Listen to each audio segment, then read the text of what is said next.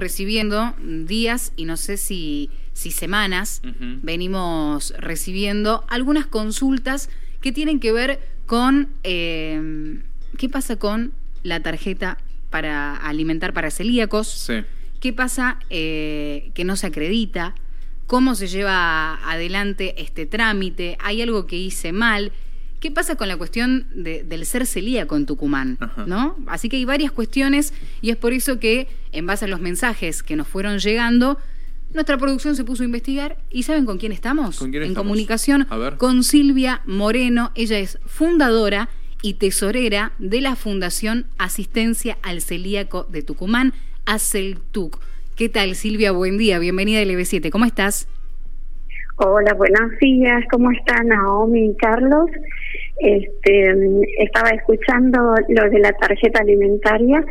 Gracias a Dios, el sábado se acreditó el mes de marzo con un monto de 11 mil pesos. bien, bien, bien. Es muy buena la información, Silvia, porque nos llegaban eh, consultas y la información que buscábamos a veces en Internet quedaba vieja o desactualizada y eh, faltaba esa respuesta, porque es una ayuda.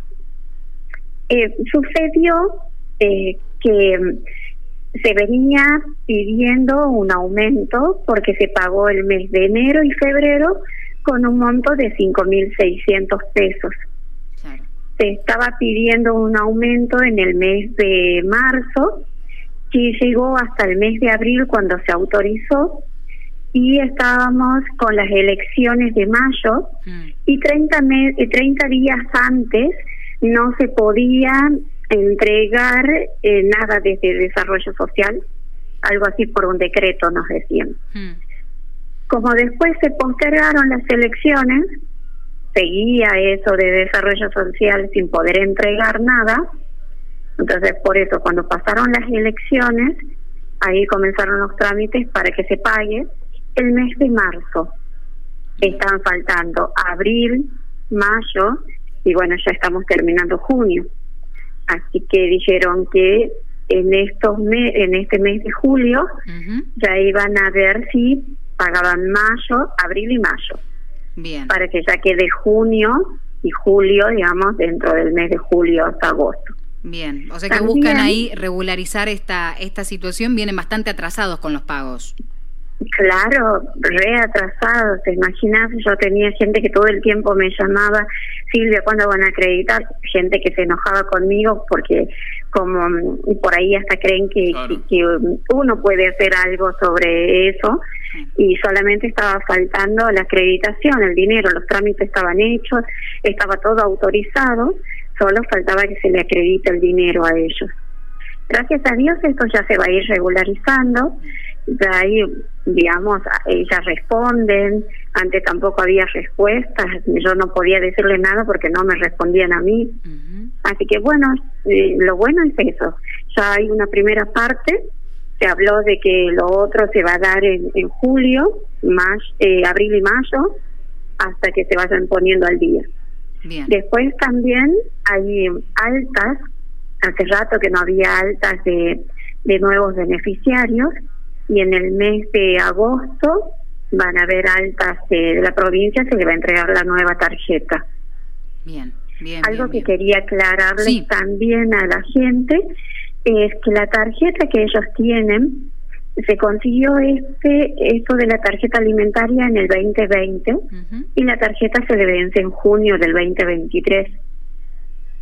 Y con el convenio que se hizo en Nación, esta tarjeta va a seguir hasta el mes de diciembre con ese vencimiento. Ellos la van a poder usar. No importa qué día de que se vence. La van a poder seguir usando hasta diciembre. Y de ahí ya veremos qué es lo que dicen desde el gobierno, si se va a actualizar la tarjeta. Pero hasta diciembre que no se hagan problemas.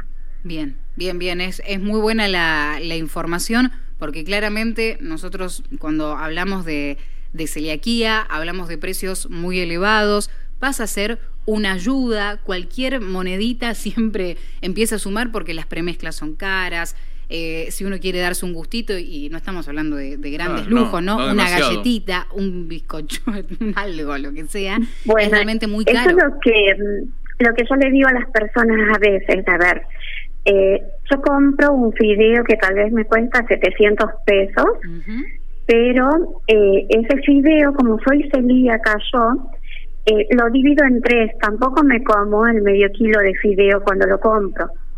Entonces ahí como que está repartido, no, eh, no se le tiene que dar de comer a toda la familia igual. Tengo muchos casos que me dicen, nosotros comemos todo lo mismo. No, claro. Y en realidad no es así. El celíaco tiene que comer su alimentación y el resto de la familia hacer su vida normal, porque es muy costoso como para que para que se hagan este tipo de cosas. Mm. Los médicos recomiendan de que el celíaco su dieta y lo demás la suya y y así, o sea, no le hace bien a la otra persona tampoco comer como una persona celíaca.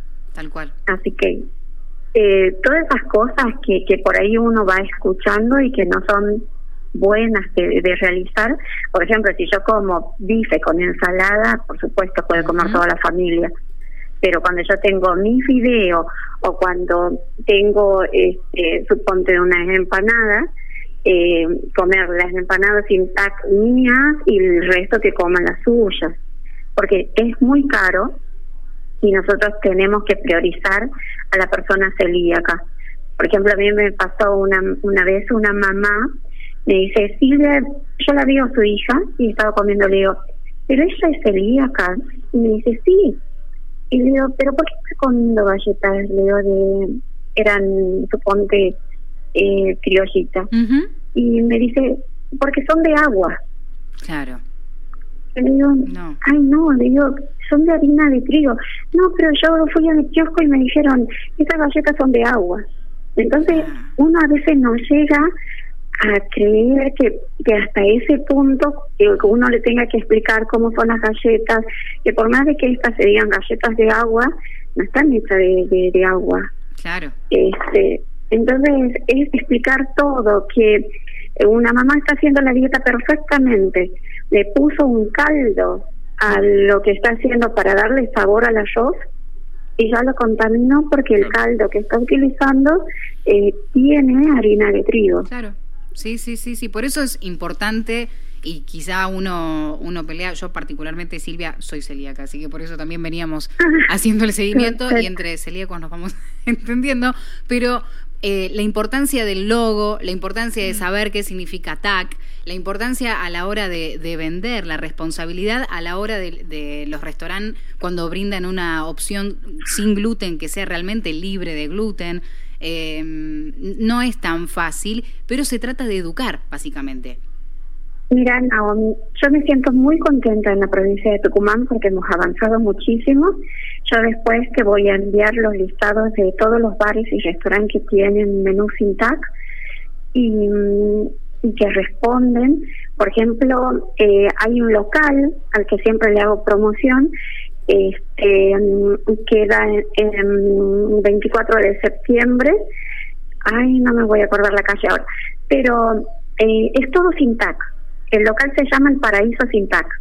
Entonces, esa gente se usa ese emprendimiento para que el celíaco vaya y se sienta cómodo y pida un sándwich de milanesa, pida pastas, pida eh, hamburguesas, o sea, lo que quiera, tiene. Bien. Entonces, por ahí más que eso, e ir a los lugares que, que uno sabe que, que están bien, que, que tienen la carta. Por ejemplo, ya hasta ahora, de los lugares que me voy sentando, de maravilla. este salgo a probar para después comentar, le saco foto, le mando a los grupos, le digo si es rico. Si en algún lugar me dicen si tengo Sintac y me dan una galleta de arroz, yo digo no, yo eso no quiero. Claro. Y me retiro. Yo quiero pan, yo quiero factura, quiero tortilla, porque te cobran bastante más. Ayer me sorprendió porque el, estaba a 9.50 el like y para celíacos 1000. Entonces no había una diferencia grande como a verse de 300 pesos que nos hacen. Y, y así, todo se va modificando. Es como que se van más celíacos también a, a desayunar, a merendar, que ya es como que se van acostumbrando los, los de los pares y siempre tienen algo pero como te digo, a mí me gusta ir y comer eh, lo mismo que tengan los demás, unas tostadas, un, unas tortillas o algo así. Si no es como una vida sacrificada, por ahí nosotros a veces, si nos tenemos que contar, bueno chicos, fíjense, bueno, si podemos encontrar algún lugar, y si no yo me llevo lo mío, ¿viste? Es como que uno pasa a ser el, el problemático y la realidad además, por otro lado. sumarle el costo, ¿no? Porque decir, bueno, eh, no es lo mismo que cualquiera de nosotros podemos comprar y, el que es celíaco tenga que pagar el doble de lo que vale. Ese, ese es otro de los temas, ¿no? Decir, bueno, a ver en qué momento se puede regularizar el precio también. Somos celíacos, no es Algo difícil, es algo difícil porque nosotros pedíamos hace mucho tiempo, en el tiempo de gobierno de Macri, cuando decían que iban a sacar este, el IVA a los alimentos, a las harinas, pero anduve por todos lados, no le sacaron, eh, ya un 21% sería algo menos en el costo de nuestras harinas. Ahora, por ejemplo, yo lo que recomendaba, este en las premezclas hay un lugar donde las venden a la de 5 kilos, es muy buena la premezcla, a 4.200 pesos. Porque más o menos está en 1.600 el kilo de premezcla de una que se usa mucho y es carísimo, 1.600 pesos la, el kilo de premezcla que te dura una semana. Eh, se han ido muy altos los precios, la fécula de mandioca está a 3.500 el kilo de fécula de mandioca y no hay en la provincia.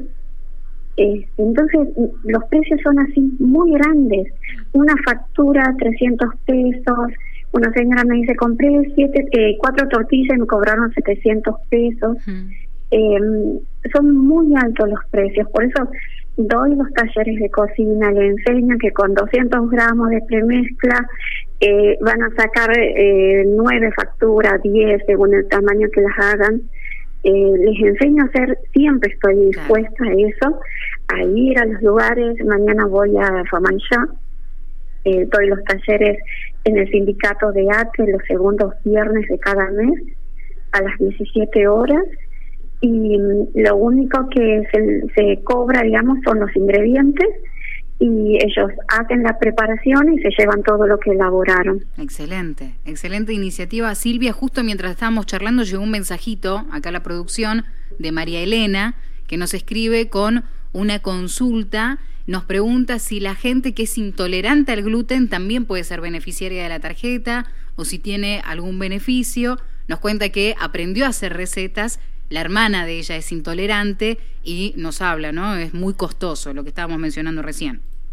Así es, lamentablemente no. Cuando nosotros sacamos la ley, porque esto lo eh, hace 23 años que estoy en el tema este de la celiaquía, nosotros hicimos la fundación en el 2007, la ley la comenzamos a trabajar más o menos en esos años, por eso hicimos la fundación para estar con normal funcionamiento. Y recién ahora, desde el 2009 al 2023, recién se reglamentó la ley. Entonces pasaron 14 años ahí hasta que se reglamentó nuestra ley, donde dice que las obras sociales, por ejemplo, las obras sociales tenían un reintegro de 2.600 pesos, pasó a 7.800 pesos que tiene que reintegrar una obra social como ayuda a la persona celíaca en ese monto de dinero en efectivo.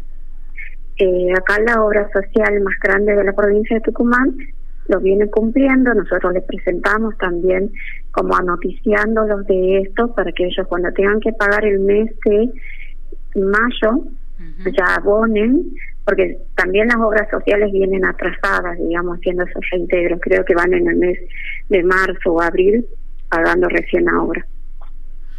Este, y apunta justamente el que tiene, claro, el diagnóstico del celíaco, no el intolerante. Claro, por eso eh, a eso iba. Nosotros hicimos las leyes, todo, todo para el celíaco. En ese tiempo no se conocía de intolerancias, de alergia, de sensibilidad al gluten. Entonces, nosotros en nuestra ley no toca nada de eso. Presentamos en la legislatura de acá de Tucumán en el año 2020 pero es la legislatura de Tucumán. Suponte de que acá se llegue a hacer algo, todo lo que viene viene de nación, o sea, se tiene que hacer una ley nacional para que la provincia se adhiera. Vamos a pedirles a los eh, futuros diputados eh, que puedan tratar el tema en la Cámara eh, para poder eh, ir a, la, ley y modificar también la que ya está a hablar, Empiecen a hablar del tema porque hay que hablar de lo que le pasa a la gente. Esta intolerancia, sensibilidad y alergia al gluten. O sea, son varias personas que hacen la misma dieta de una persona celíaca. Si bien los celíacos es el 1%, ellos son el 14% de la población.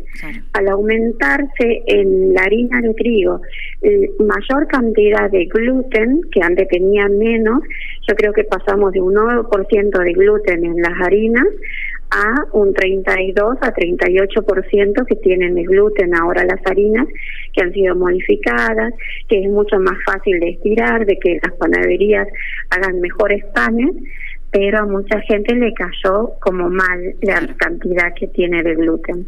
Silvia, si me quiero poner en contacto, si quiero encontrar a ver cuáles son los requisitos para poder ser beneficiario de la tarjeta alimentar para celíacos, si tengo alguna duda, si quiero recibir eh, los consejos sobre los locales que están, digamos, cuidados con respecto al gluten, ¿dónde me puedo comunicar? Yo todo el tiempo respondo el teléfono, es 381 6 41 0092 y es solamente le reenvío ya todo lo que tenemos, todo está hecho a través de WhatsApp, entonces yo les reenvío para los requisitos de la tarjeta, lo de los bares y todo lo que necesiten está ya programado para reenviar nada más. Excelente, excelente. Silvia, nosotros te agradecemos el, momento de, charla, el poder instruirnos también en cuanto a derechos y todo lo que tiene que ver con, con esta ley, que si bien falta, es bueno que ya se vaya hablando. No va a faltar oportunidad, el Día del Celíaco ya pasó, pero nosotros vamos a hacer un bloquecito. Vamos a ir buscando negocios, lugares, consejos para celíacos y la vamos a molestar. Seguramente, alguna receta, algo que siempre es bueno tener ahí a mano. Siempre estoy a disposición, así que ustedes cuando necesiten solo me avisan y yo estoy. Muchísimas gracias, Silvia. Buena jornada. Gracias a ustedes igualmente.